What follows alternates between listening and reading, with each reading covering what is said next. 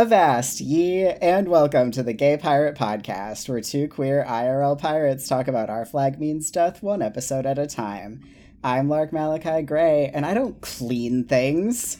Uh, I'm Jesse Blount, and don't debase yourself for a man who hasn't a single tureen on board. here, here. All right, so we start off this episode here, episode five. Uh, the best revenge is dressing well. And we have the Revenge crew on a pirating field trip with Ed and his leather dads to learn how to quote unquote real pirates work. Stede is enthusiastic about learning the more nitty gritty pirating details and correcting his Muppet pirate ways. This is also a good time to teach Ed a few things like rich bitch table settings, though one of the French dudes totally ruined the moment by being a classist, racist piece of shit. We get a little flashback of Ed and his mother excited and sad about a piece of red silk and his sadness about not being able to have such luxuries. But Frenchie has found an, an invitation on the front ship to a fancy party, and Ed is excited to try out his new lessons in fanciness. Meanwhile, our favorite rabbit chihuahua, Izzy, walks in on Pete and Lucius fooling around the pantry and is very homophobic about it. On the party boat, Ed, Stede, Frenchie, and Oluwande are all dressed up and con their way into this party. Stede as the OG invitee, Ed as Jeff the accountant, uh, Oluwande as a Egyptian prince, and Frenchie as his viceroy. What the fuck is a viceroy? Whatever the fuck he wants to be, babe. Anyway, this party is like Versailles before the revolution all tall wigs, ostentatious accessories, powdered faces, and I'm sure a shit ton of tuberculosis. Ed is ready to tackle this party like any raid, but it's about getting people to like you, which is much harder than stabbing them. And everyone wants Stede to palpitate them, not a euphemism, which is difficult for Ed. Some French guy is passive aggressively racist to Frenchie, and him and Oluwande decide to scam him.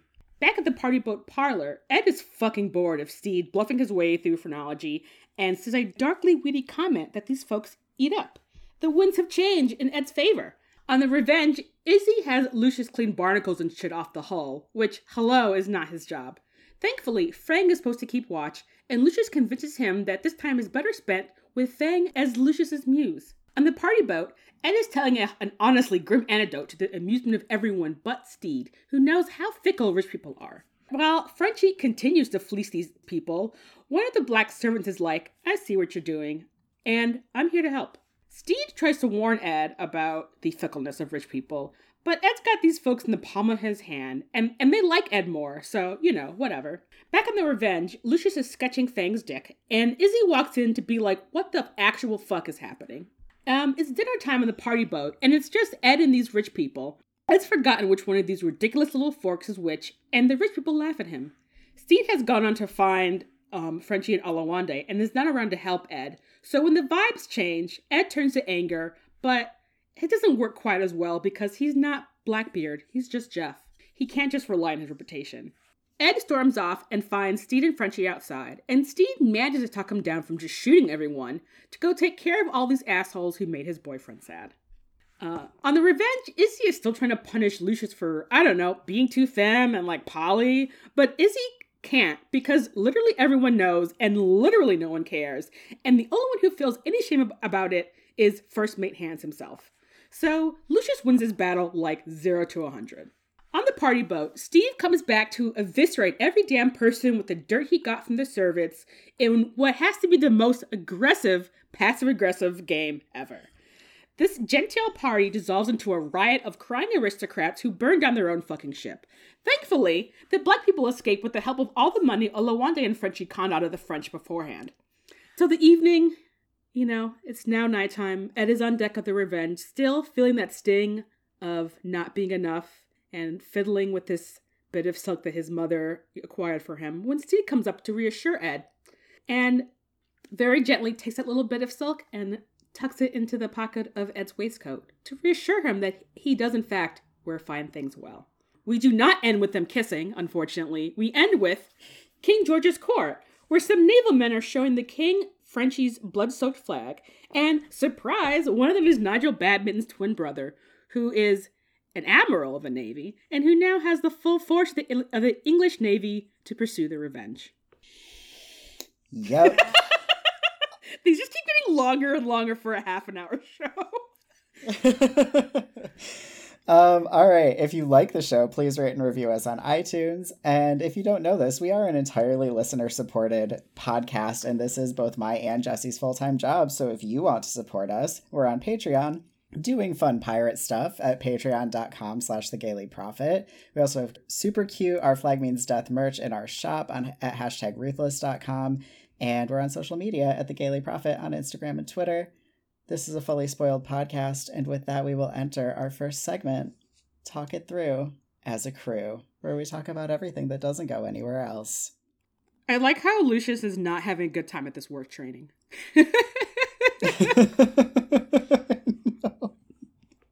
he is having the worst time. I fucking love it when Stede's like, note the gusto, and he's so stoked, and Lucius is just like, fuck off. Like, why are you so excited? This is disgusting. Yeah, Lucius does not want to see how many people uh, Ivan can eviscerate using his axe, so it's not Yeah. him. Um, yeah, speaking of things that make me feel sad for Lucius, but also for myself, the sound effect that they felt the need to include of the gold tooth being removed from a mouth is like, no, thank you. Yeah, yeah. It was definitely a bit much. Also, it was very funny. It is very funny, but I was watching with headphones on this the first time I watched it today, and so it was like very intimate. no! I did not like Oh it. no! Oh god. um. So I, I've been thinking about this since we recorded the first episode, in which I said that Lucius being the only literate person on this crew, and I feel like every episode that goes past, I'm like, I think everyone else is just lying to Stede about how literate or illiterate they are, because Frenchie totally clocks that this invitation that this is a party invitation, like a fancy party invitation. And it does make me wonder if maybe he was just drawing like little stick figures in Lucius's journal because he just does not want to do that at all. um and there I mean there's definitely also a possibility that like he is like still functionally illiterate, but I think it makes me makes me personally laugh more to think that he like can read more than he's ever gonna tell or alert Stede to. Yeah, I would. That makes me realize he says when Stede is like, basically, why are these drawings? He's like, I'm not the strongest reader or writer, so I think it's probably fair to guess that he can read a bit, yeah. but not enough to like borrow Stede's books. Yeah. you know that are probably in a typeface that like I would struggle to. Yeah, or like point. maybe, you know, maybe he just has dyslexia, you know? Yeah, for sure. Yeah. So, anyway, it just it just amuses me. Um, I wanted to talk about the the juxtaposition of Stede attempting to um, frighten this merchant uh, into giving away the location of the goods versus uh, Ed's demonstration of doing it with quote unquote oomph, which is the best the best word. I don't know Stede's performance, and I oh god, I really want to know if that's if that's ad libbed, if that was an improv scene because it kind of feels like it. Like quite unfortunate for the both of us. It's just it's just it's so funny because it's like Stede, this isn't this isn't a monologue in a like black box theater. like you're, you're which is basically what he's trying to do. And it's like no wonder this dude was just like, um no. yeah. There I mean there's nothing intimidating about what he's doing despite the fact that there's a weapon in his hand. I know. The fact that he has a knife though this time, it's like, all right, so you're learning. Yeah. yeah. Um, I do want to say, speaking of Im- of impro- improvising lines, apparently, uh, Izzy's whole "ooh, daddy" bit was improvised. And was originally like 3 times longer apparently. I want them to release the long cuts of these episodes where they just leave in ridiculous shit like that because I would like to be made deeply uncomfortable by him doing that for much longer. Yeah, I agree. I was reading in like a Reddit thread about that and someone basically said like I I don't know how like what the cap is on what I would give to get the extended cuts of all of these scenes and someone else responded like I would give almost anything like oh say a liver. like, God damn it. oh my god. I I love that this fandom has existed for like the shortest period of time and yet is maybe like the best fandom I have ever encountered on the internet. I know. It's always I actually was thinking about this today. It's like I was supposed a little bit like early Tumblr almost. Like before everything just got really bad and just like a cesspool of terribleness. But it's just like mm-hmm. so I don't know. I think unfortunately the honeymoon phase will end eventually but so far it's been great. I'm enjoying i'm enjoying every second of it. Yeah and i think it has to mostly because like i think it's so robust right now because there are only 10 episodes of content that you can draw from. And so like every single joke that everyone makes can be like so on point but eventually all of the jokes will have been made and then it will like you know it'll be like well okay pause until season two comes out and then we can just pick up where we left off. Yeah. Um look, maybe I should have put this in the sexy section.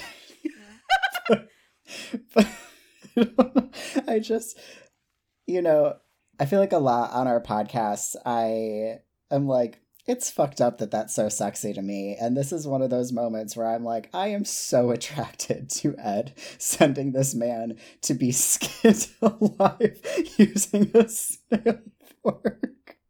It's it is very hot. I just I I really I mean I can't I can't argue with that. Yeah. I mean I think it's all about delivery. And also like as we're always saying, confidence is sexy. I don't know, it's fucking hot though. Yeah. And also, who hasn't want someone who said something deeply mean to you in a way that's like touched to like your inner child to be like, if only I could just throw you off of into the ocean on a rock after being skinned yeah. with a escargot fork. yeah. Um, speaking of things that actually, okay, sexy, not sexy things. I don't know how to say that. Uh, anyway, uh, so I have a question for you, which is are we supposed to be under the impression that this episode is the first time that Lucius and Pete are fooling around? Because that that goodbye they have is so awkward. I'm like, is this like the first time you guys were hooking up? That's so. I also find that very confusing because I would my at that moment in the episode, I'm like, almost yes. Except then Lucius is like, we love an audience. So then you would think they've done it before. And then later in the episode, Pete calls him love, which you don't do if you haven't already established a relationship. So maybe it's just because they didn't get to have their like aftercare. Like they didn't get to Cuddle. snuggle. And so they're like, yeah. okay, we're like parting ways like with a homophobic audience. So yeah. like, okay, bye. Yeah, it's much different than just like we John like hanging out in the corner. Like, you know. Right. Okay. Cause I was like, that can't be right. Right, okay. I'm glad that we've I'm glad we've solved this. yeah. Uh, my next note is the name Sir Godfrey Thornrose is annoying. It says Stede fucking Bonnet. Stede Bonnet is like a fucking thoroughbred racehorse name. uh, yeah. So yeah, I feel like Godfrey Thornrose to me sounds like the uh like a pseudonym for like a lady author in the 17th century, you know? Yeah. I actually think it's like kind of a rad name. Or it's like the name of like someone's like English butler or something. Sure, it could be that too. Okay, so I love how every actor they have playing the French party people is just doing whatever they think is a hammy French accent, like a wi- like everyone is doing a wildly different hammy French accent, and it is the funniest thing I've ever seen in my life. Like it never, not, it's never not funny. Whenever, whenever like Antoinette opens your mouth, and you're like, "What is that?" oh my god. Yes, and I think it's like most pronounced in the scene where they're all declaring that they own half a pyramid, and like two thirds of them pronounce the H on half, which like having read, you know, Fleur's dialogue like in dialect in the Harry Potter books, I'm like, that's like the one thing that you do to indicate a French accent is to like do apostrophe where the H would belong. Mm-hmm. And then the last guy says F a pyramid too. And you're like, it makes it really clear that everyone else was pronouncing the H. I don't know. I think it's really funny. Yeah. Yeah. I just I don't know. I just love that that's the direction that it went. They're just like, we don't care which which what kind of voice you want to use. Go for it. Yeah, and I think it makes it better because everyone is just like doing you know too much except it's like exactly as much as it should be and it like really fucking makes this episode I know. it's, it's- like those accents combined with the like consistent use of a fisheye lens when showing these people you're like you are nailing this Mhm.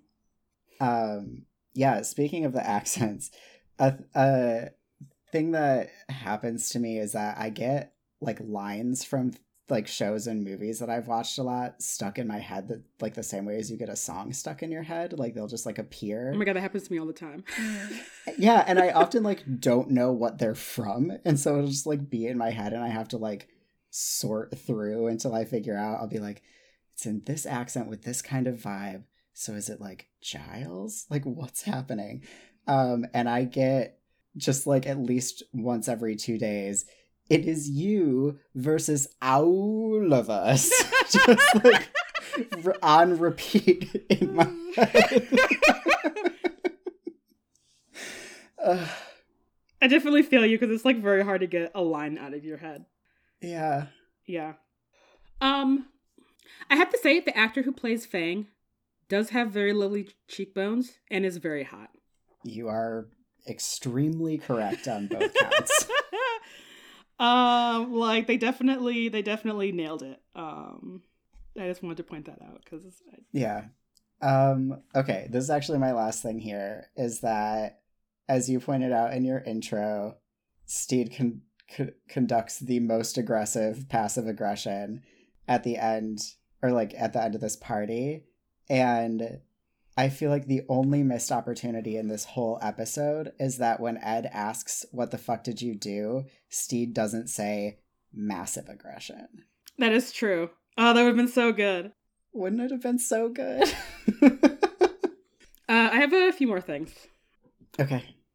There's a lot of things that I appreciate that this show does in a way of like handling racism without making it a like capital letters for twinkle like your quotations like huge thing. And I Mhm. especially love when Frenchie's talking to Stede and he's just like, "Oh yeah, I was in service for a minute," and it's just like all you sort of need to know to sort of have a sense of like what Frenchie's backstory is without it being this like whole depressive, tortured like thing. And I just Mhm. deeply appreciate that as like someone who enjoys seeing this silly pirate show and being like, we can acknowledge that Frenchie probably escaped enslavement of some kind, but like we can still just have fun that he's scamming all these like ridiculous, gullible, like white rich people. And I'm like, great. That's all I want. Yeah. Exactly. Yeah, I feel like any other show would have been like, "Oh, this line comes with like a horrendous flashback." And it's like we actually like get the depth of that statement without you having to show us something that's like triggering for a lot of people to see and like totally takes you out of like the fun of the situation. I don't know. I feel like it conveys a level of trust in your audience to be like I trust that the people watching this are going to understand the like depth and gravity of that statement without us having to like make it Yeah. yeah Yeah. I don't remember what wording you used but yeah with you Uh, okay, I have one more thing, uh, which is there's at at the end when there's like the aristocrat riot and Antoinette is like crying about "You're my brother." It's fucking disgusting. yeah Which I feel like is a call out to Game of Thrones, which sort of infamously has like twins that are incestuous lovers, and it's sort of kind of played as like this tragic love story, um, without so much of the like. No, actually, that is pretty fucking gross, you guys. so I don't know. That's just, I'm just kind of like LOL. LOL shots fired. I appreciate that I I've I know. Notoriously never watched Game of Thrones. Yeah. Any yeah. There's a sh- hilarious amount of incest that's played for romance in that show. It's so weird. Uh, I know. Uh anyway, that was my last thing. Okay. Welcome to a brigade of imbeciles where we talk about character development. I have Ed first. I also have I also have Ed first. I really love I mean this episode is is and we'll talk about this more later, but like it's just playing with so many like modern day jokes and tropes and stuff like that in a way that's just like the funnest fucking thing. Um and I love that one of them is at least to me, and I might be reading too much into it, I feel like they're being like, we want to make it really clear that Ed is gay. And we're going to do that by like conveying that he has this lifelong love of fashion that has been repressed. And like, not just by like showing him as interested in this bit of silk as a kid, but also, you know, it's Stede is going on about what this party is going to be like, and it's not until he's like talking about whatever and fashion that Ed is like, we're fucking going. Excuse me, what? I'm going to dress up and talk about fashion? Like, I am all in. I just really appreciate it. yeah, this is, it's like this episode and the next one are like, we get such, we only get like a little bit of Ed's backstory, but we get enough to like really just have a really rich sense of like who he is as a character. And like Yeah. In this episode it's like, you know, you have some uh besides like unresolved childhood trauma.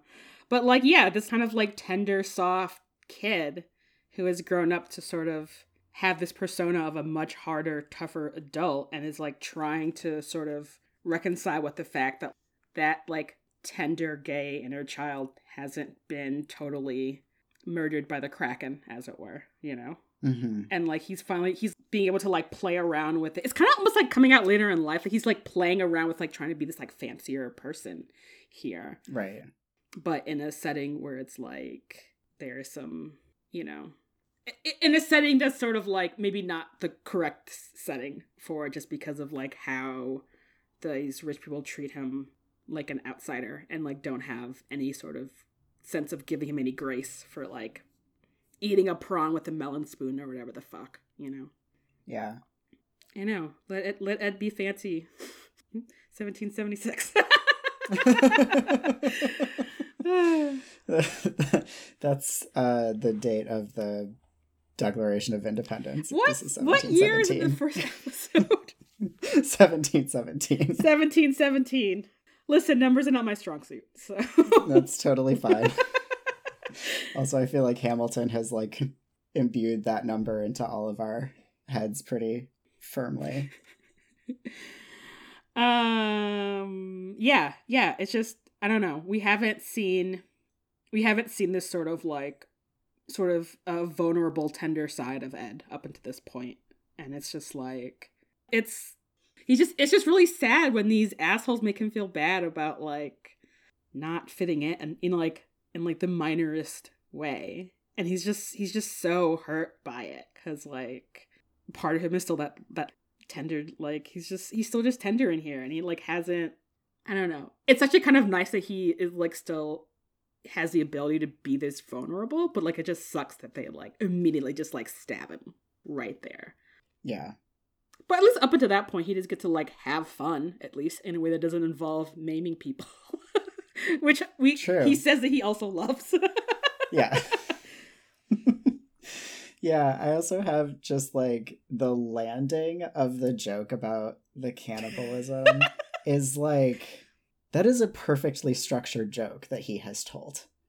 It's hard to do. Just kudos. Yeah. Yeah, and it's like and we've seen before, Ed has all of this charisma that like people are attracted to. He wouldn't be so successful as a pirate if he didn't have like all of these people and especially a sort of detailed oriented miniature schnauzer like Izzy if he didn't have this like charisma and charm, you know? Right. Yeah, I think like the entire fandom would climb through their television screens and into his lap if we could. Like that is some strong fucking charisma. yeah. I would definitely also, I don't know, throw a Molotov cocktail at the ship because how dare you hurt right my cinnamon roll Ed Teach. yeah. Do you have any idea what he has gone through to be here? Exactly. So yeah, Stede cannot be held accountable for his actions. I mean, really, that was the only correct response, which was for Stede to be like, "Oh, how dare you?" Yeah. I have a lot of other Ed stuff in other places, but I don't know if there's anything else you want to talk about him. No, that's all I have here. Do you want to move on to Stede? Sure. Yeah, I actually don't have Stede. Weirdly. Um, I have just a couple of things in that Stede really just does not fucking want to be at this party. Like he all but said, "No, Ed, I do not want to go to this party." But Ed is so excited. He's like, "All right, fine." yeah.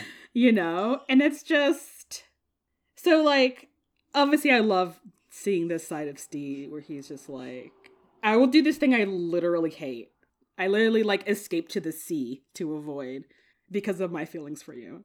Um, and then we get possibly the, also the best Stede besides service top Stede, which is Cunty Stede, who is like claws out. I'm gonna, I'm gonna, you know, dig up as much dirt on you. I'm gonna spill all of the tea all over you because how yeah. dare you make Ed feel bad about himself?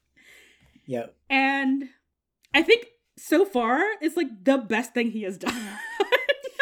yeah. And I I imagine it was actually like probably quite cathartic for him because like he always was the like picked on outsider at things like this and obviously like had to protect his like social standing and whatever because family blah blah blah blah and so getting to be like actually there is a side of me that would love to just like say fuck you to all of these people and like finally getting to do that. So like both in service of his like deep crush and like even non-crush warm feelings toward Ed, but also like his past wounded self. No wonder he just fucking smiles when they light the room on fire and is like, did my job, I'm out. He is so pleased with himself. um yeah. Like he like he won. Like he won that and it's like all right i actually literally don't care that your ship is burning down. Peace out you know? Yeah. and it's just like that is cold-blooded man. Yeah it turns out there's actually another way to win that interaction and it is burning down their boat. It's ruining everyone's fucking life yeah good for him mm-hmm yeah i i just i love that side i just love I love claws out, Stede. yeah. Can we talk about Frenchie? Yes. So I talked in the last episode about like Aquarius Frenchie and also like Frenchie's just extremes of like just being incredible at the things he's incredible at and like completely inept at the things that he's not incredible at. Here he is being incredible. It is an Aquarius trait to be like very good at persuading people and like, you know, conversational adeptness is uh something that they're very good at and coming up with outlandish theories and schemes also that. So like this is really great and like really great for my like Aquarius reading, but also just this is the funnest thing. Like I feel I'm gonna say that about like 20 things in this episode, but this is so fucking fun. I just I just love it. Like he's so so good. And like okay, so I love a few things about this is that like up until this point, like we know that he that Frenchie sings really well and he plays the lute very well. We don't see him doing really the rest of the piracy part or the ship maintenance part so well, which can also just be a like I don't actually feel like doing this, so I'm just gonna pretend that I'm incompetent at it. You know. Yeah. Um, but here we really see like right his strong suit, which is just being able to read and manipulate people, which is an excellent skill. Yeah. um, and it's so much. I mean, literally the first time I watched this, and Frenchie was like, oh, like his riches are in a pyramid, but if you help us out uh, in this pyramid scheme, and I'm like, oh my god, like every like from, from that to the rest of the episode where he is just doing so well to like completely convince these assholes that like, oh yeah, you're totally gonna get rich Yeah. with my friend here, the Egyptian prince. And I mean, really, Frenchie's just doing the talking for the both of them because, like, Day is just like, he can't talk. He's gonna be like, this isn't even real. I'm sorry. Like, don't, like, we can just go now. so Frenchie has to do, like, all of the talking. I think it's so funny that he like springs this on Oluwande. They did not make this plan on their way, you know, in the rowboat.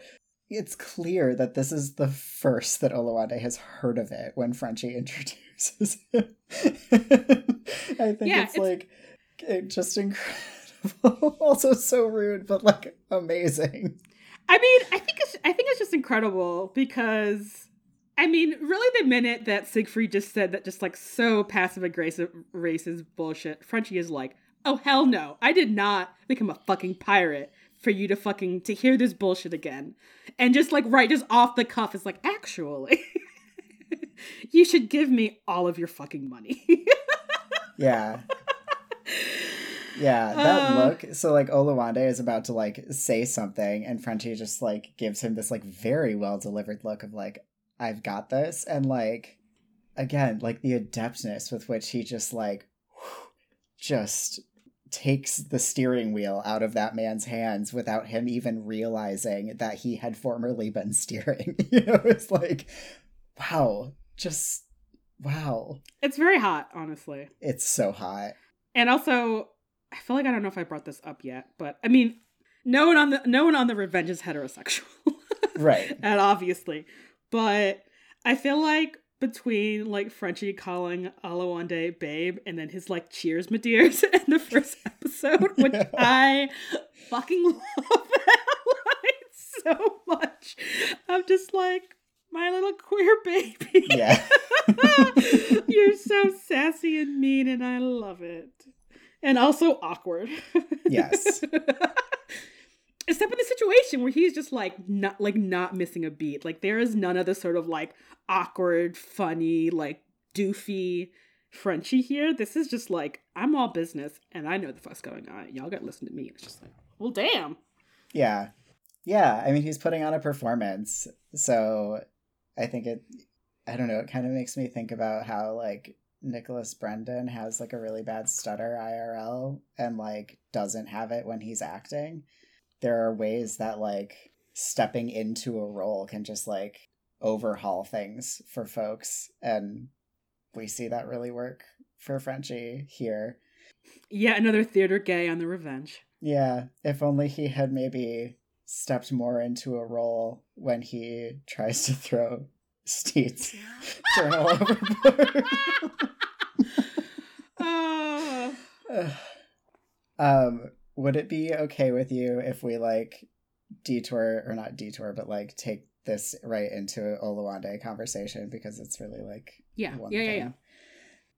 You know, we see him really struggling to like get into character, and the fact that when um Abshir comes up and is like, "I see what you're doing," he just like throws Frenchie under the bus immediately. He chokes so hard, so He's like, quickly. it was his idea. You're like, oh my god, snitches get stitches, Oluwande. Um, but once he gets into the character, when like the one where you know Frenchie's you know being manipulative, and he's like, I, we don't know what you're talking about, and he like bangs the table, and he's like, don't toy with this man. You're like, yes, get it.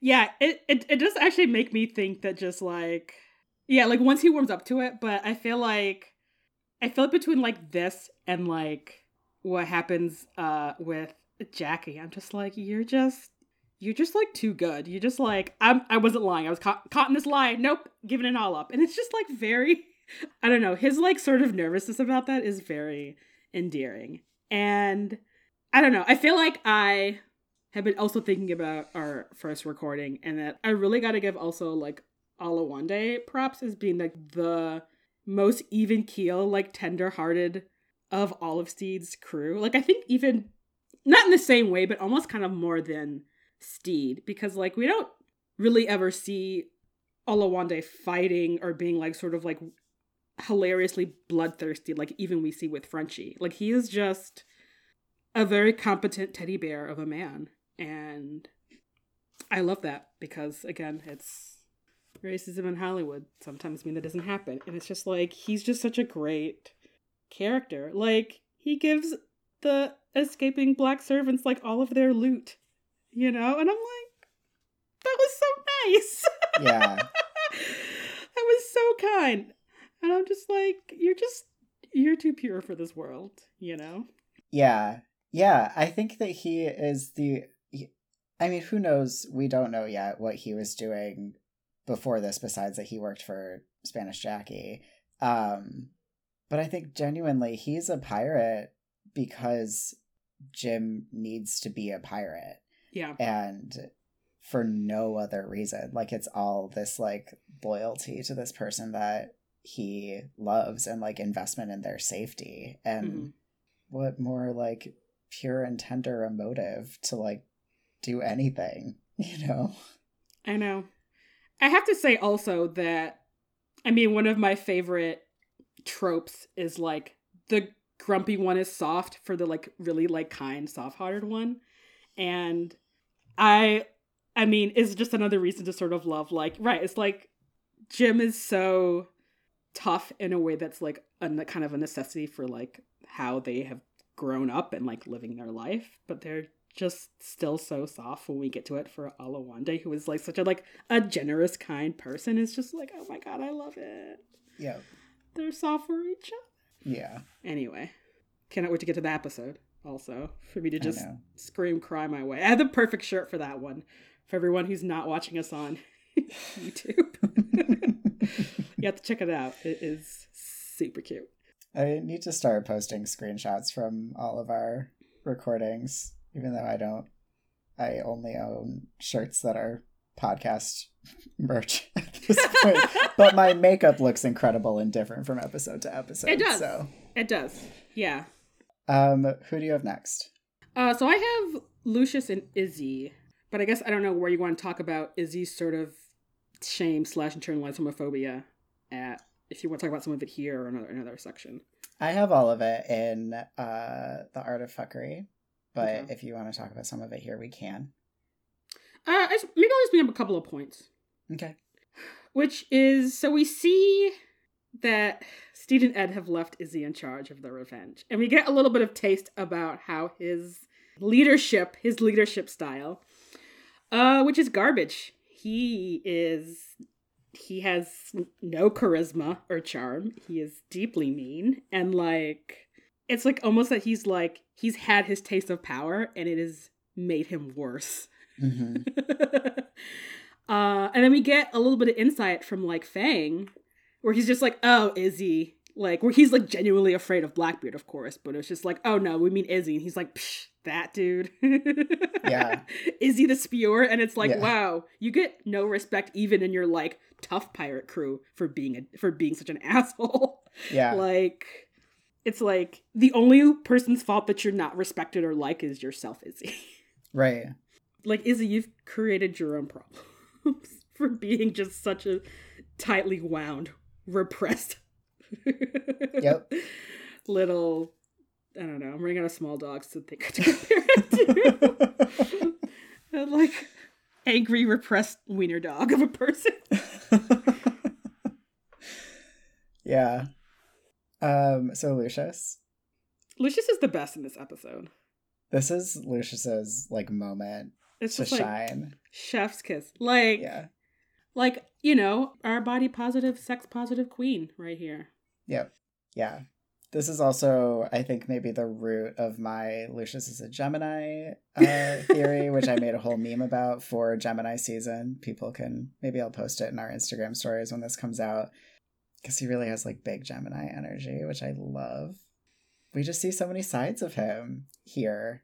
It's really nice. Yeah. And I think what's also just really nice is that, like, wow, I feel this is also a theme about being very about where being personable and charming can get you, you know? Where it's like it takes 2.5 seconds for Lucius to charm Fang by just like saying a truthful kind thing to him, which yeah. is that he's fucking hot, which is true. Yeah. Yeah. You know? It's just like very refreshing, you know. It's nice to see like a femme gay man just be able to be like, I'm just doing my thing. And literally was like, that's great. Cool. Yeah. We love Lucius. He's the best. Like, yeah. Why would you want to bully him? Yeah. he, he has so many skills and is incredible. Yeah. So I don't know. Yeah, this is just like a great little bit of a like not just a a, a pretty face and Stede's personal secretary. right. Yeah. There are a lot of ways that I identify with Lucius, but I feel like the biggest one is the sort of overall like unwillingness to like deal with gross things or like unpleasant things. I'm like very much on the same team. Um obviously I clean some things, but like mostly like if it's gross, I'm not fucking doing it. And so I just really that moment where he's like, This is deranged. I don't clean things. I was like, Yeah, same. I'm with you. And yeah, his reaction to the the battle I already said is very much I feel like how I would be reacting and I love it. Yeah. And it's like it doesn't even give Lucius anything to like if it's like here's this metal thing to or to scrape off the barnacles, that would suck. But he's like use your hands? What? Yeah, he's supposed to what, like peel it off with his fingernails? That's ridiculous. Not only is it gonna ruin his nails, it's also deeply ineffectual, Izzy. If that's if that's the vibe you're trying to do, because I'm sure it needs to be done, but like it does. It's in our history book. it's gonna take him 20 years to fucking like what the fuck? Yeah. Um. So yeah, I love Lucius as being like, I'm actually not gonna do this. Fuck you. yeah. Yeah, I feel like if if Fang had refused to haul him up, he just would have like sat on that little bench, just like daydreaming until someone did agree to haul him up. Yeah, I feel like Pete or like Wee John or Roach would have rolled up eventually and been like, "What are you doing down here? Let's, yeah. let's get you back up." You know, um, exactly. Like, they would have been like, Izzy said, okay. Yeah. yeah. Especially like Wee John, like the idea of anyone, you know, like if Pete came along and was like, oh, I don't feel like I can confront Fang, he could just go get Wee John, who's like, I am, in fact, a foot taller than you. So please get out of my way while I haul my friend up. Yeah. uh, Wee John calling him a little fuck, a fecker, whatever. Yeah. the funniest thing. It's so good. All right. yes. Um, I have Fang a little bit before. Yeah, yeah, yeah. Move on. I just wrote he's so cute. I can't stand it. Like his line delivery of basically everything he says. Like when Lucius asks if anyone's ever told him he has stunning cheekbones, he's like, once or twice, I guess. like, a, I love that at least two people have previously told Fang that he has stunning cheekbones. But like, yeah, and then when Lucius asks if he's ever been sketched, his like like full face giggle that he does, I just like I just love him so much. Yeah, I'm like more people need to be telling uh Fang that he's like fucking hot like more often, you know? I honestly the confidence that he has I know that he's like, "Oh, you're just being nice." I kind of feel like he's being coy because when when Wee John spe- specifies that it's Izzy who's coming, he's like, "Let him look," and that mm-hmm. is a I am aware of the fact that I am a fucking babe way of like talking and moving his body. Like yeah. there is deep confidence there. Yeah, yeah. Prop, props to this actor. I should go look him up. He's he just does such a, such an excellent job of yeah. Yeah, speaking of teddy bears. yes. Uh, is he wearing his fang when he's getting sketched naked? Oh, I don't remember. I feel like he's not, but I feel like he should be, you know? He's got some cool tattoos going on that like so Yeah. He's still wearing his like studded like headband. um My other favorite thing that he does is like when Wee John is like the boss is looking for you and he's like Blackbeard's back. Oh shit. He's clearly like a little freaked out, but he stays in his pose. Like his dedication to not fucking up Lucius's drawing is bigger than his concern that Blackbeard might come in and be upset with him. And I really like that. He's committed to this. It's great. These characters, I just keep smiling. I know, I know. It's definitely one of those my face hurts episodes. Mm-hmm. Welcome to Do You Fancy a Fine Fabric, where we talk about aesthetics. Um, wow, I have surprisingly little for this episode full of excellent outfits. Same. Um, I want to point out, and I said this I think earlier, but Ivan has a full on axe when they're raiding this French merchant ship, and it's deeply hot, and it's just great. I just, yeah, give him give him an axe. yeah. I don't know why that's charming to me, but it just it looks really good. It's like he's in I don't know. It's like he's both this pirate character, but also like in a very ga fantasy fantasy thing. I do feel like that's Ivan's overall vibe is like goth pirate. Mm-hmm. In a way that, yeah, I mean, we've already established is really working for both of us. So, mm-hmm. um, Frenchie looks so hot in that outfit. That little black suit is incredible and he wears it very well. yeah, he should never take it off. I loved his previous outfit, but like he walks in in that and you're like, "Hello." Indeed. Okay. Yes, I will in fact give you my entire life savings. Yeah. Please take everything valuable I have on me. Uh, yeah. I know. I love how he's just like, look what I looted, Captain. Isn't it great? Yeah he knows Stede is gonna really appreciate it, and I'm just like, it's so great. Yeah.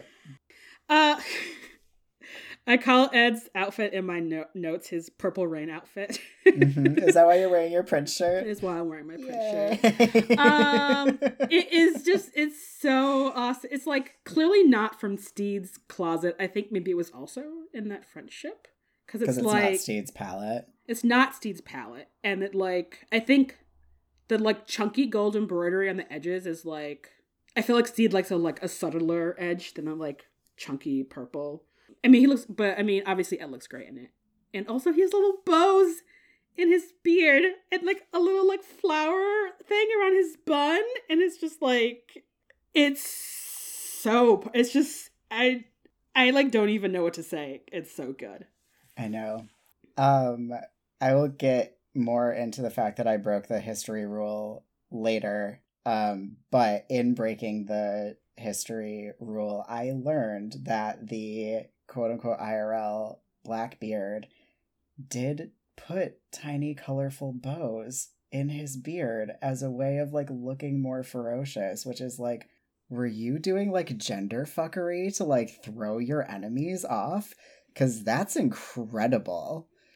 I mean, I feel like if you're on a ship and all of a sudden someone's doing scare drag and then also has a gun, I feel like um maybe Blackbeard in real life was gay. Who knows? I mean, there's a lot of speculation about like Blackbeard and Stede Bonnet and what their relationship was and why they like marauded together for the time that they did. I guess that makes sense. Also, according to our history book, it was like very normal for pirates to, after conducting a raid, all dress up in the women's clothing and like have their post raid party in full drag. So, piracy is just gays getting away from society. I mean, what better way? We're all like, oh, start a commune. Why are we not like, oh, go to sea? I feel like you know, honestly, at this point. exactly. Take to the sea sounds like really good advice right about now. Yeah. Um yeah, I mean those giant like uh plastic junk islands that are now forming in the ocean apparently are also forming little micro ecosystems. So like let's just move out there. Fuck it. yeah, let's do it. All right, my last thing here is that uh that one French dude's rooster hat that looks like someone just like stole it from Mardi Gras, which I guess it could be a Mardi Gras hat that started in France. So, yes, it's really it's a it's a good hat. I I noticed that too. I was immediately like, a bear hat. Um, I have I have one more thing, which is uh Stede's like upholstery jacket. Mhm. Um, and I feel like I actually used to own a button-up shirt that looks sort of similar to that, which I realize I no longer own, and I'm very disappointed about. Uh, and also his uh, complementary slash matching teal velvet breeches, and he also has little flowers on his funny wig. Mhm. It's a good look. It is a good look, yeah. Welcome to Stark Revelations, where we talk about things that are fucked up. Uh, first off, I love this is the episode, of course, where we get shocking revelations. I know. Wait, do you wanna? Did you have like politics stuff you want to cover first? Because my thing is like kind of lengthy. Um, no, I'm mostly. I just want to leave this section to you. I think Oh. for the most part. Just let me know when you want to talk about the like ed like biracial identity thing. oh, um, that's actually yeah. I'm gonna start. I'm actually gonna start off with that. So Okay. So, um we I'm going to give like a little preamble to what we're going to talk about in this section because Jesse and I have like tried to have this conversation the last two episodes and like I have been basically just like in a 404 error while we've been trying to have these conversations. So, in preparation for having the conversation this time, I like read the Tumblr post that you're going to be referencing that we'll put in the show notes.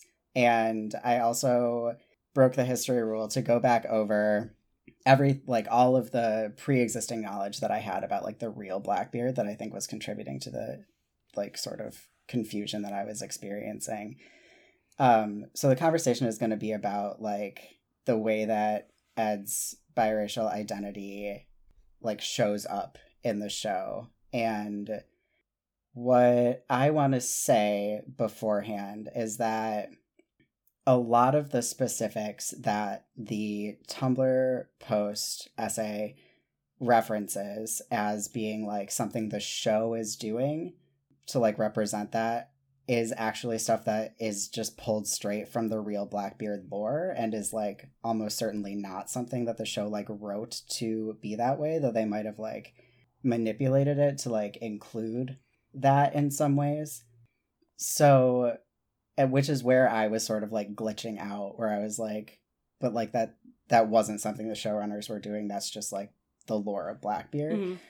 I don't what I want to say now is like I don't actually think that matters and like what we do in our media analysis is like not care about what authorial intent was and be like but I see this in the thing and so it's we're going to talk about it that way like we read Hagrid as trans, right? So, I want to invite anyone else who also was a pirate kid or is now a pirate adult who's like way I've like read and like consumed all of this blackbeard information and like that doesn't make sense like just to release that but also i would like it if possible when we have this conversation if we could avoid like if we can talk about it in terms of like what fans are seeing and like how like how that can be interpreted as opposed to like this is a thing the showrunners are doing when it's like probably not like Mhm. i want to make sure that the credit for that interpretation is actually rooted in fandom as opposed to like being given to the creators when they were mostly just like pulling from the Blackbeard Wikipedia article. Yeah. Does that make sense? Yes. Um. There is actually one thing though that I want to say that the show is explicitly doing though, Mm-hmm. Which is um to it, which is having Ed's identity reflect Taika Waititi's IRL identity. Yeah. Which, for folks that don't know, um, Taika Waititi is um, Jewish and Maori, and we see, and like it isn't brought up, but the actress who plays uh, Ed's mom in this flashback is also Maori. So we are getting uh, a Blackbeard who is also a reflection of the actor who's playing it, like racial identity. And so, uh, using that to go forward, it's like my my analysis is of someone who's biracial watching someone else's biracial experience, like in the way that like, you know, this biracial actor and biracial character is experiencing um, a lot of the microaggressions and sort of tensions specifically in this episode, but this kind of shows up, I think, in other episodes also. This one, I think, is just really more explicit about it feels more explicit about it um, because it is a little bit about it's a lot about Ed Teach's sort of class background in which he grew up poor and unable to afford fancy gay things and is now this adult pirate who still feels sort of inadequate about his class background, but he is also still a biracial pirate who is still sort of uh who is welcome into white spaces in a way that Frenchie, our other biracial pirate, is not because he has Frenchie has already been clocked as a black person, right. and thus is a, in a different sort of category from Ed, where it's sort of like, what could you be? Question mark, which is a lot of things that biracial people get asked, where it's just like, oh, you don't look so and so and so and so, and it's like, yeah. So can I? I want to clarify. I am when I say like the the show like isn't doing that. I'm specifically referencing like the way that the like monstrous blackbeard lore is being referred to as being something that's like you know racially coded like in that that essay where they're like yeah like this picture of blackbeard with like the nine guns and whatever is like supposed to be this like reference to like the monstrous person of color. Like that is basically exactly the engraving of blackbeard that was in the hit like pirate book that was released in like 1780 whatever. So it's just the the stuff that's about like who who is like blackbeard's pirate persona and how is that racially coded that i think was not an intentional like conversation of race on the part of the showrunners but all of the stuff in this episode where like Ed is navigating the party and stuff like that, I am happy to say like that could be something and it probably is something that the showrunners were intentionally doing. Yeah. But I want to sit like I don't think it's wrong to read the like, you know, this picture of him and like having nine guns and whatever has racial connotations like i think that's a really interesting conversation that we should have but i think we should be like and this is what fans see here as opposed to like the show did this on purpose. Yeah. I i mean i think i guess for me like i feel like i'm reading it where it's like i am seeing this extra layer because we have blackbeard played by a biracial exactly. Man. if they had cast ed as like a white dude you know you wouldn't we there wouldn't be this extra layer of interpretation that we're getting like having him being played by someone who is not white. Exactly. And so what we have in this episode, uh, Ed is definitely he definitely feels a kind of way about his about his background, I think. And it definitely feels more racialized than in other episodes. Like we like we start off with one of the like f- captured French, like maybe the captain of the ship, who tells like Ed something about something something like "you're kind," and Ed is immediately like, the fuck did you say to me? And I don't know. I feel like the like sort of well of anger that um, that you can just immediately see on Blackbeard's face is like very familiar because you're kind of like, oh, what do you mean by you're kind? Is it because I'm a fucking gay pirate? Is it because I'm like don't know the the fucking salad fork? Uh, is because I'm clearly like you know not a white dude? Like what the fuck, bro? And just like, I think to, I think that sort of like begins to set off the tone of I think it sets up the tone about kind of of the tension between like Ed trying to fit into this like white high society and everyone else sort of just being like, you know, what a joke, essentially. Right. You know, like you're not gonna become you're not one of us, you're never gonna be one of us. And it's sort of like no, like Ed, you're even though you're like allowed in this space and maybe you do have a ton of wealth because you've been a successful pirate for all of these years, but like you're not going to be a like powdered white like a, like rich aristocrat, you know? And it, I mean it's it gets it gets sucks, but it's also like unsurprising because of the way that like white supremacy is like if you're not white, we really only have like it's only a couple of sides to a, per- a person who is not white can be, you know. Right.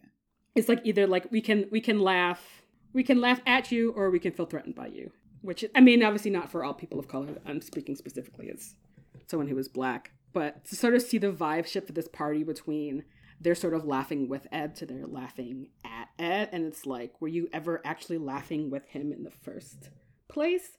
Is a kind of tension that being a bi- being biracial in a like all white space, it's sort of like that sort of knife edge about being like am I here because I'm like non-threatening enough as a brown person? But it's like, could like, are the tides gonna change at any moment? And it feels like it's just, I don't know. It's not a very comfortable place to be at. So I just feel like Ed's sort of gauntlet of reactions feels very genuine and like shitty because like I mean, as we as we see in the show, piracy is very diverse. You know, there's probably not a lot of situations that Ed is in unless he's like attacking a British naval fleet where there like aren't other people of color. Right. You know? And it's not and that's not necessarily something that like Stede can prepare him for because that's not like Stede's a wealthy white dude. He's like kind of being like, Oh, you can just be charming and like it'll be fine. And it's like, You're a great ally, Stede, but you just you just you just don't know and so it, it feels really bad for like to have Ed sort of like the extra layer of him learning about that. I think uh, I think contributes to like his sadness and anger, not just because of like his sort of uh, inadequacy because of growing up super poor. Right. Yeah. And we even have a moment where like Antoinette goes to like touch his beard and he like flinches back, like like. And I mean, for folks who have never seen a meme about don't touch black people's hair, uh, white people love, love to try to do that shit. To be like, oh, oh, it's so curly, and it's like, no, fucking don't do that shit.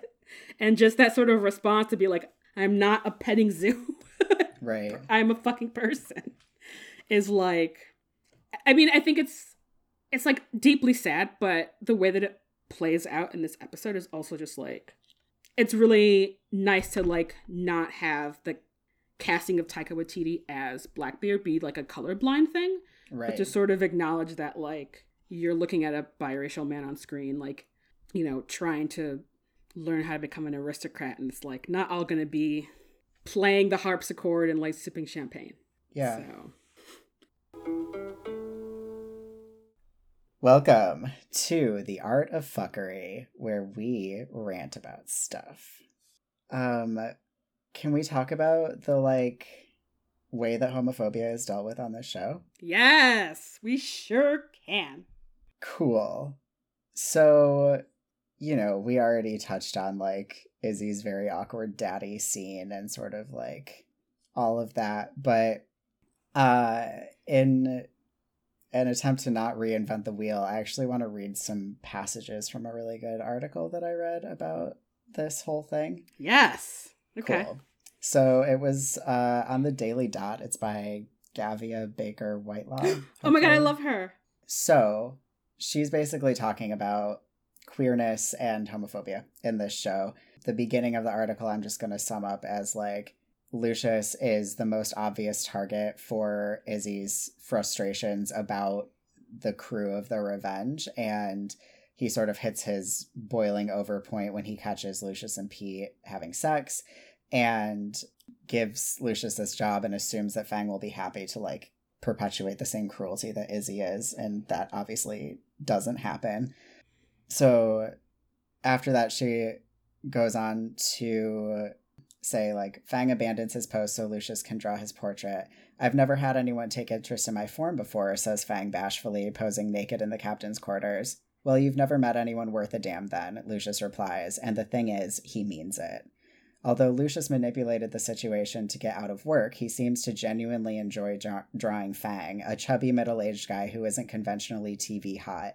Our Flag Means Death is a rarity in American comedy in that it portrays fat characters as desirable, unremarkable, and genu- generally free from fatphobic taunts.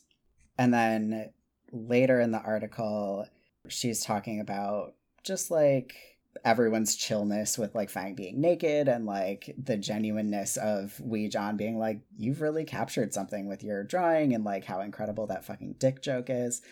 And so it says, Izzy just isn't on the same wavelength as everyone else. You've been a proper little seductress, haven't you? He sneers at Lucius, hoping to cause friction by revealing that he drew Fang in the nude. But Lucius's soon to be boyfriend Black Pete doesn't care. He's drawn most of us, he remarks. See, says Lucius, we don't own each other. Izzy, painfully repressed, is the only person who has a problem here. In a show where most of the main characters are either queer or comfortable with queerness, Izzy is the lone homophobe, and the main person who suffers under that homophobia is himself. So, that is not the end of the article, but I think the end of the primary point of this episode. And I think that, like, really effectively sums up what's so great about the way that this show acknowledges and then is like done with homophobia in a lot of ways. Like obviously it keeps showing up in Izzy, but it's so firmly established like this is how we feel like and are planning to treat the idea of homophobia that in all future episodes you like don't worry about it when it shows up. Yeah. Yeah. And it's just is like it just feels very refreshing to be like we're literally pirates, dude. like do you why would why would we be angry? Like yeah. like just like everyone's just like i don't understand what your damage is. Yeah exactly.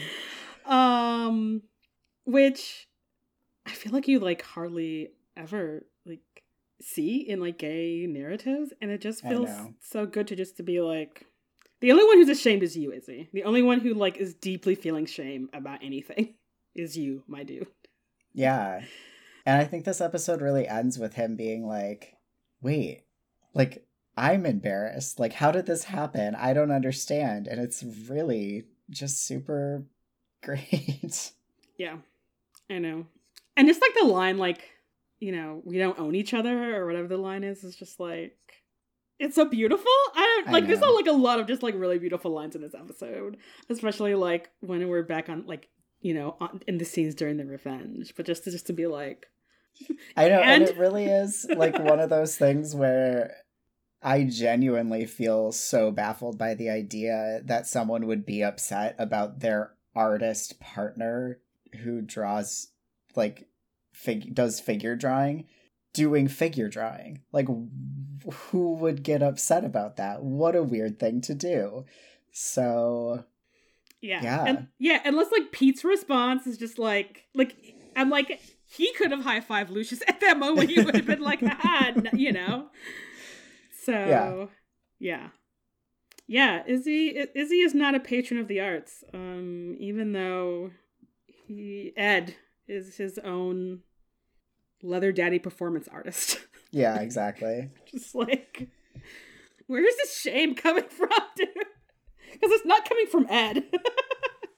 Right or you know fang or presumably ivan. I mean as soon as they have the opportunity we really see them be like yeah i fucking love this crew. Like this is exactly how i want to behave.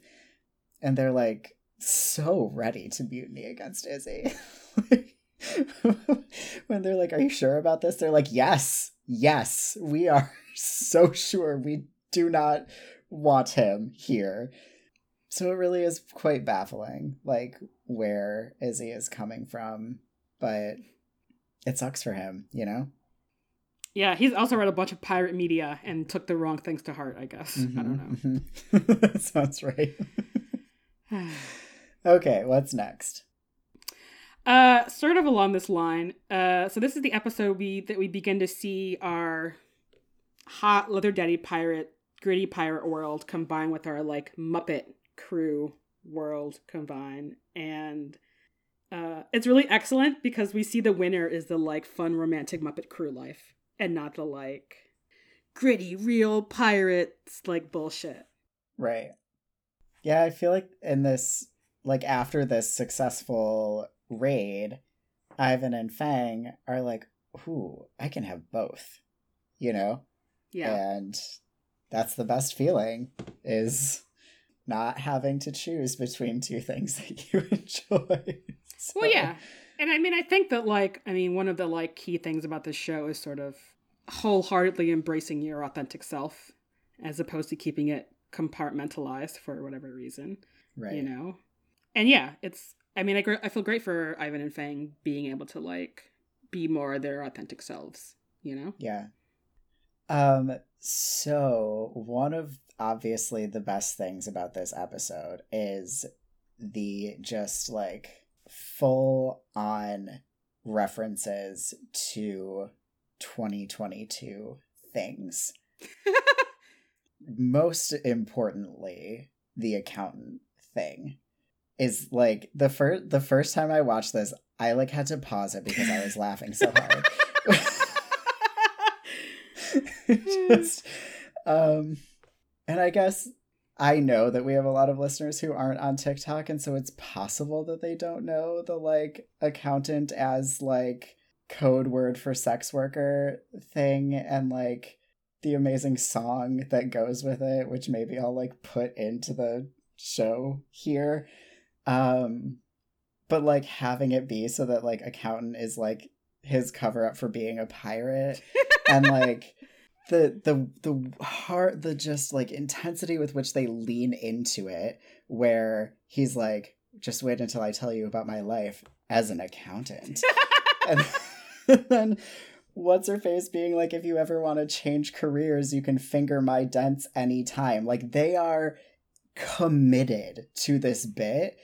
I cannot describe the joy that it brings me Uh, I almost used the finger my dense line for my lead in today. it was like a I was like even before I said it, like, oh, which one is more funny? um yeah. I know, it's it's so funny. Especially because everyone's like, this is what you came up with. um yeah and then we also have obviously pyramid schemes and the nigerian prince scam also referenced here It it makes me that makes me laugh.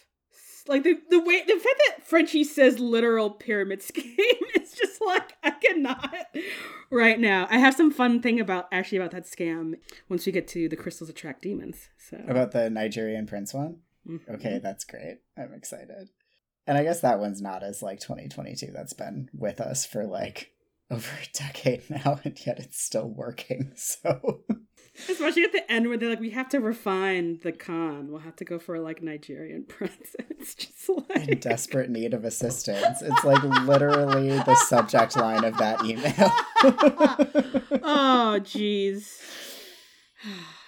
So This episode so is so good. Um, I think what I also love about this episode is I think there's a moment like halfway through when I'm just like, this feels like Stede. Maybe the end where this is a Stark Revelations bit, and it's like it feels like Stede is trolling like really douchey, pretentious, like popular high school kids for like making fun of his like cool but insecure like like you know biker friend. Hmm and like because they, they sound and act just like a television version of a spoiled high schooler yeah totally which just it also just makes me laugh Yeah, which also is really funny because from what I know about like this era French nobility, which is like weirdly a lot because of being really into fairy tales and like the history of a lot of fairy tales is that they were secretly like making fun of like French nobility. Um high school like sh- shitty high schoolers that's basically the right way to describe these like grown ass adults who that was like their whole job was just like being shitty and gossiping. So this is like very accurate to that too, which is like so terrible to think about as like a subset of society past, you know, sort of a contained four year period. yeah yeah which is just another reason why it feels so good when stede just puts everyone in their fucking place Yeah. Yeah, I feel like that's really the the only other thing that I have here is just like deliciousness of the way that these people are are um depicted. I think I already mentioned like the use of like a fisheye lens that's that's here a lot. And just yeah, the the like overacting and all of the silly things that they're saying and how easily they are just like swept up into the pyramid scheme. It's great. It's just so so fun.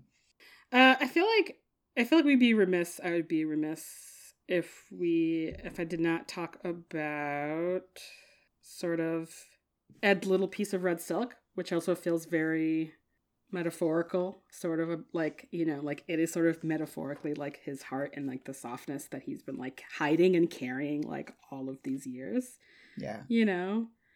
Like it's just like very sweet and heartbreaking that he's like he's like held on to this thing for like 20 years, 30 years, like 20 plus years. And that like, you know, this like just like this level of vulnerability when he's like he's like handing Stede his heart and Stede is like, "Oh, it's fine. It's great. It's just it still it still fits this you, you know. It still looks great on you." Yeah. You know, which makes it even more heartbreaking when we get broken up, depressed, Crack and Ed like releasing it into the ocean, you know. Which probably will come back because this is a a ridiculous rom com, but like at, Yeah. at the moment you're just like, no, don't let go of your the softness in your heart just because Stede left you, and it's just like, oh no. I know. No, he had to so that Stede can bring it back to him. Which I better happen. Yeah. yeah. so yeah, and then of course you get the whole reveal about adding the like Blackbeard skeleton flag stabbing a heart, which is just like such an excellent use of the historic Blackbeard flag. Like I know. how like how spot on. I know. Ugh. It's really good. Mm-hmm. Welcome to And They Were Co-Captains, where we talk about sexy stuff. We get a lot of sexy stuff in this episode. I love Lucius and his shame-free, sexy, sexy life. You know, I want I want to point out that the notebook we see him sketching in is like I guess his own private sketchbook of dicks. Um, I can only assume it's full of dicks, but it probably is full of dicks, and I love that Yeah. for him.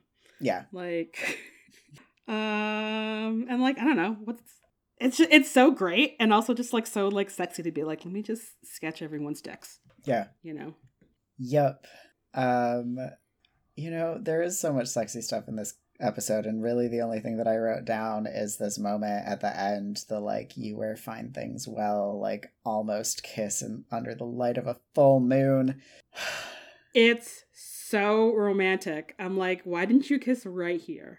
And it's just like, just like And that. Instead Like, they do this like little like bro tap kind of thing and you're like, no. I know, I know. It's very silly. Yeah. Uh, so my other, my only other thing is that uh, this is essentially their second date. Like, Stede doesn't want to go to this party. He's only going to this party because Ed really wants to go, and like, like Stede's obviously, I feel like feeling a little bit sad is probably bringing up a lot of memories about all the other fancy parties he's been at where he's just been like shunned, you know. But he's like keeping it together, and he really only kind of he only he only like we like you we only see him get mad about it when Ed comes back and is like visibly upset about what is going on when he's just like oh this needs this needs to end and like the way that he like like Ed is like raw Ed has pulled his pistol out and is like has the thing to like jam in the powder and the bullet and Ed is and Stede like says like is like very brief and like gets Ed to like stand down right. which is like very sexy and also very cute Mhm. um, and it's just like you guys keep having these cute dates Yeah, I just realized when I said that it was under the light of a full moon that um either this is like the day after they went to the with the Spanish ship because that was a full moon or it's been a month, but we know it hasn't been a month because very soon Izzy's going to say that they've been there for a fortnight, which is 2 weeks. Um and that's this is another thing that like just makes me really appreciate the show be like what's more important accurate timing of the moon phases or the beauty of having this moment be beneath a full moon? Obviously the latter. Yeah. And that makes me happy. Yeah. It's a it's a blue moon. Yeah. There- that's not what that means but yes. Uh yeah it doesn't matter. Uh the revenge is a tardis. Who cares? Yeah exactly. Yes.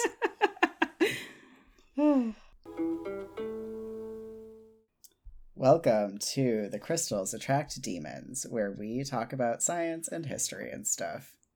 Uh, I just want to briefly mention phrenology, which is what whatever Thorn Rose is supposed to be his specialty is, which does involve examining the shapes of people's skulls. Um, this is obviously a pseudoscience, uh, but mainly it's pretty well known for being a justification for white supremacy and for white Europe- Europeans to be like, oh, we're more evolved than anyone else, and as in the justification for like colonialism and genocide and chattel slavery.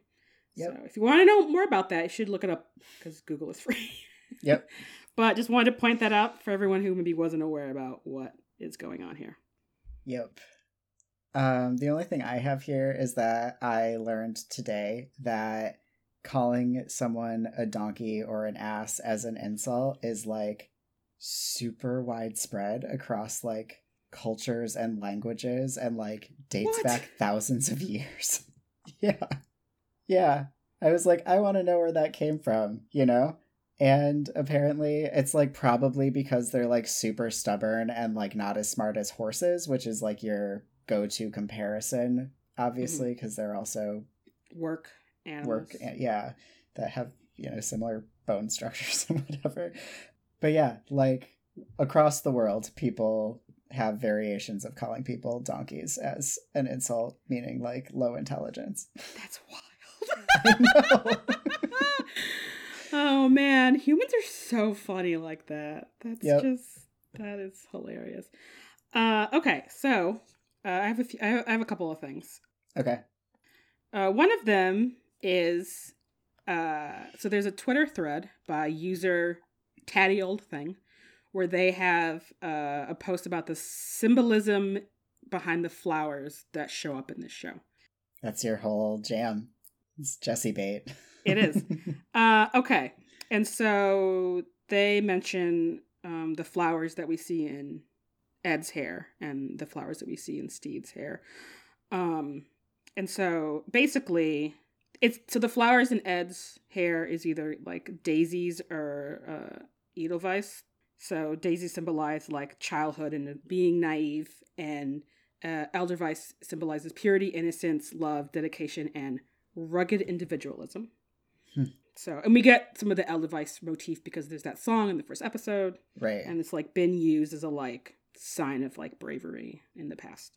So Steeds, so we'll be having Steeds hair seems to be like a, um, according to this thread, uh, metallic sculptured pansies and like pansies are kind of a violet so which sympathize which symbolizes you know being effeminate or weak but uh however pansies have a strong sturdy roots and the french word pan- i'm not going to try to pronounce it i do not speak french means to think and to reflect hmm. and then of course there's a whole thing about pansies being gay people which duh hello yeah yeah nice thank you to user on Twitter, Tatty Old Thing. We will put, a, I'll put, a, there'll be a link to this tweet thread in our show notes because I will bring it up again because there's some other nice. things that come up later.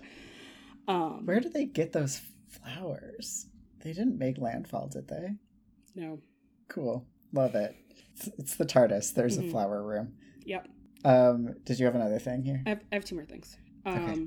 My second one is a little bit of trivia. So I, this also another another Twitter thread that I saw is that um, the first guy that Frenchie cons, uh, Siegfried, he's in like teal and has like a peacock feather, feather, is in an is IRL in a relationship with the dude who plays the nice hostage from a couple episodes ago.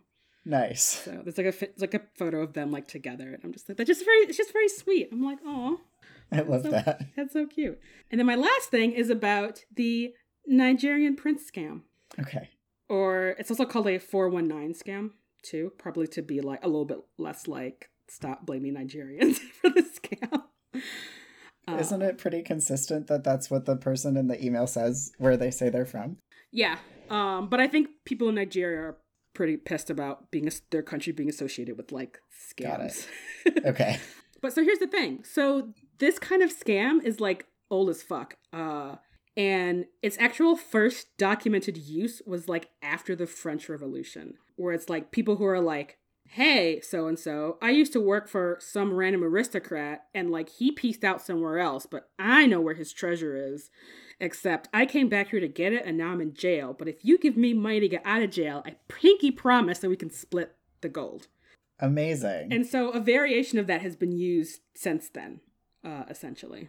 That's so interesting. I am flabbergasted. and sorry, so this came from an NPR interview. Uh, apparently, we know that the we, the reason that we're aware that it, this popped up after the French Revolution is there was like some dude who was like a cop, essentially, who kept really detailed notes about the kinds of crimes that he kept seeing in France post the revolution, and like the scam kept coming up.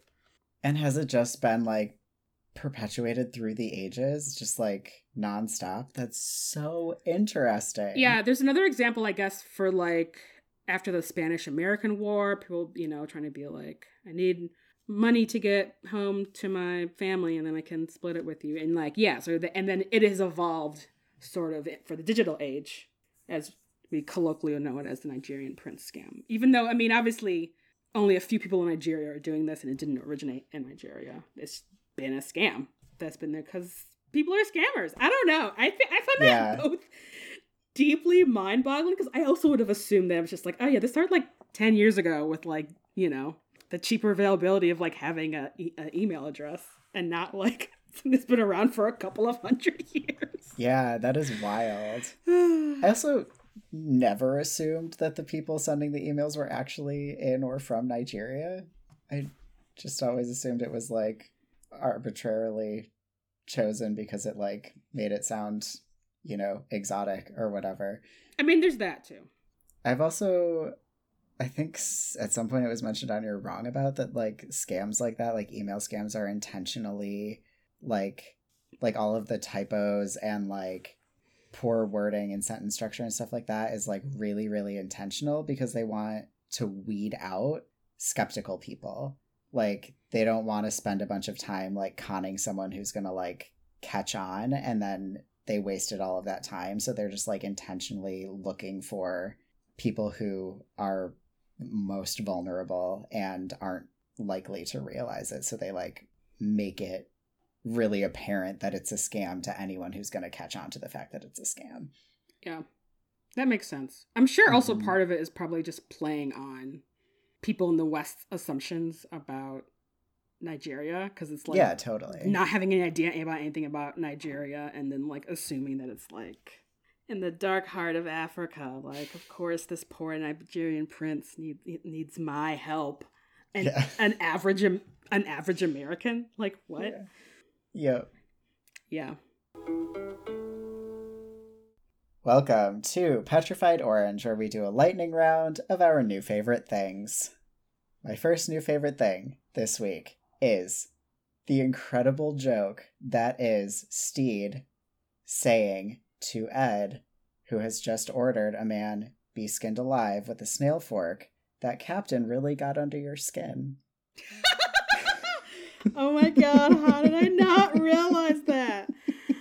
Um my my my first thing is actually also a joke. Um which is uh whatever that dude's name is being like, would you be willing to palpitate my wife? And Ed being like, "Oh, that was fast." Like, Ed, what kind of parties are you attending? Funner ones than this. I mean, probably. Uh, my second new favorite thing is the zoom out shot of Lucius sketching Fang to reveal that he has only drawn Fang's dick that is like lined up exactly over Fang in the background where his dick would be. oh my god, it's it's so good. Oh my god. It's so good. Um, my last thing is just that I think it is Chauncey Badminton who is like gonna catch these cat bandits.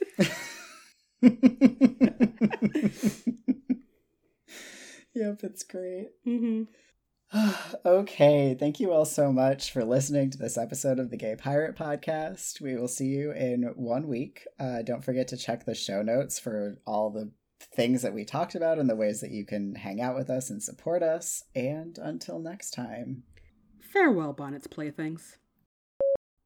Hello. Oh, that's not how I start this. It's literally written down in front of my face.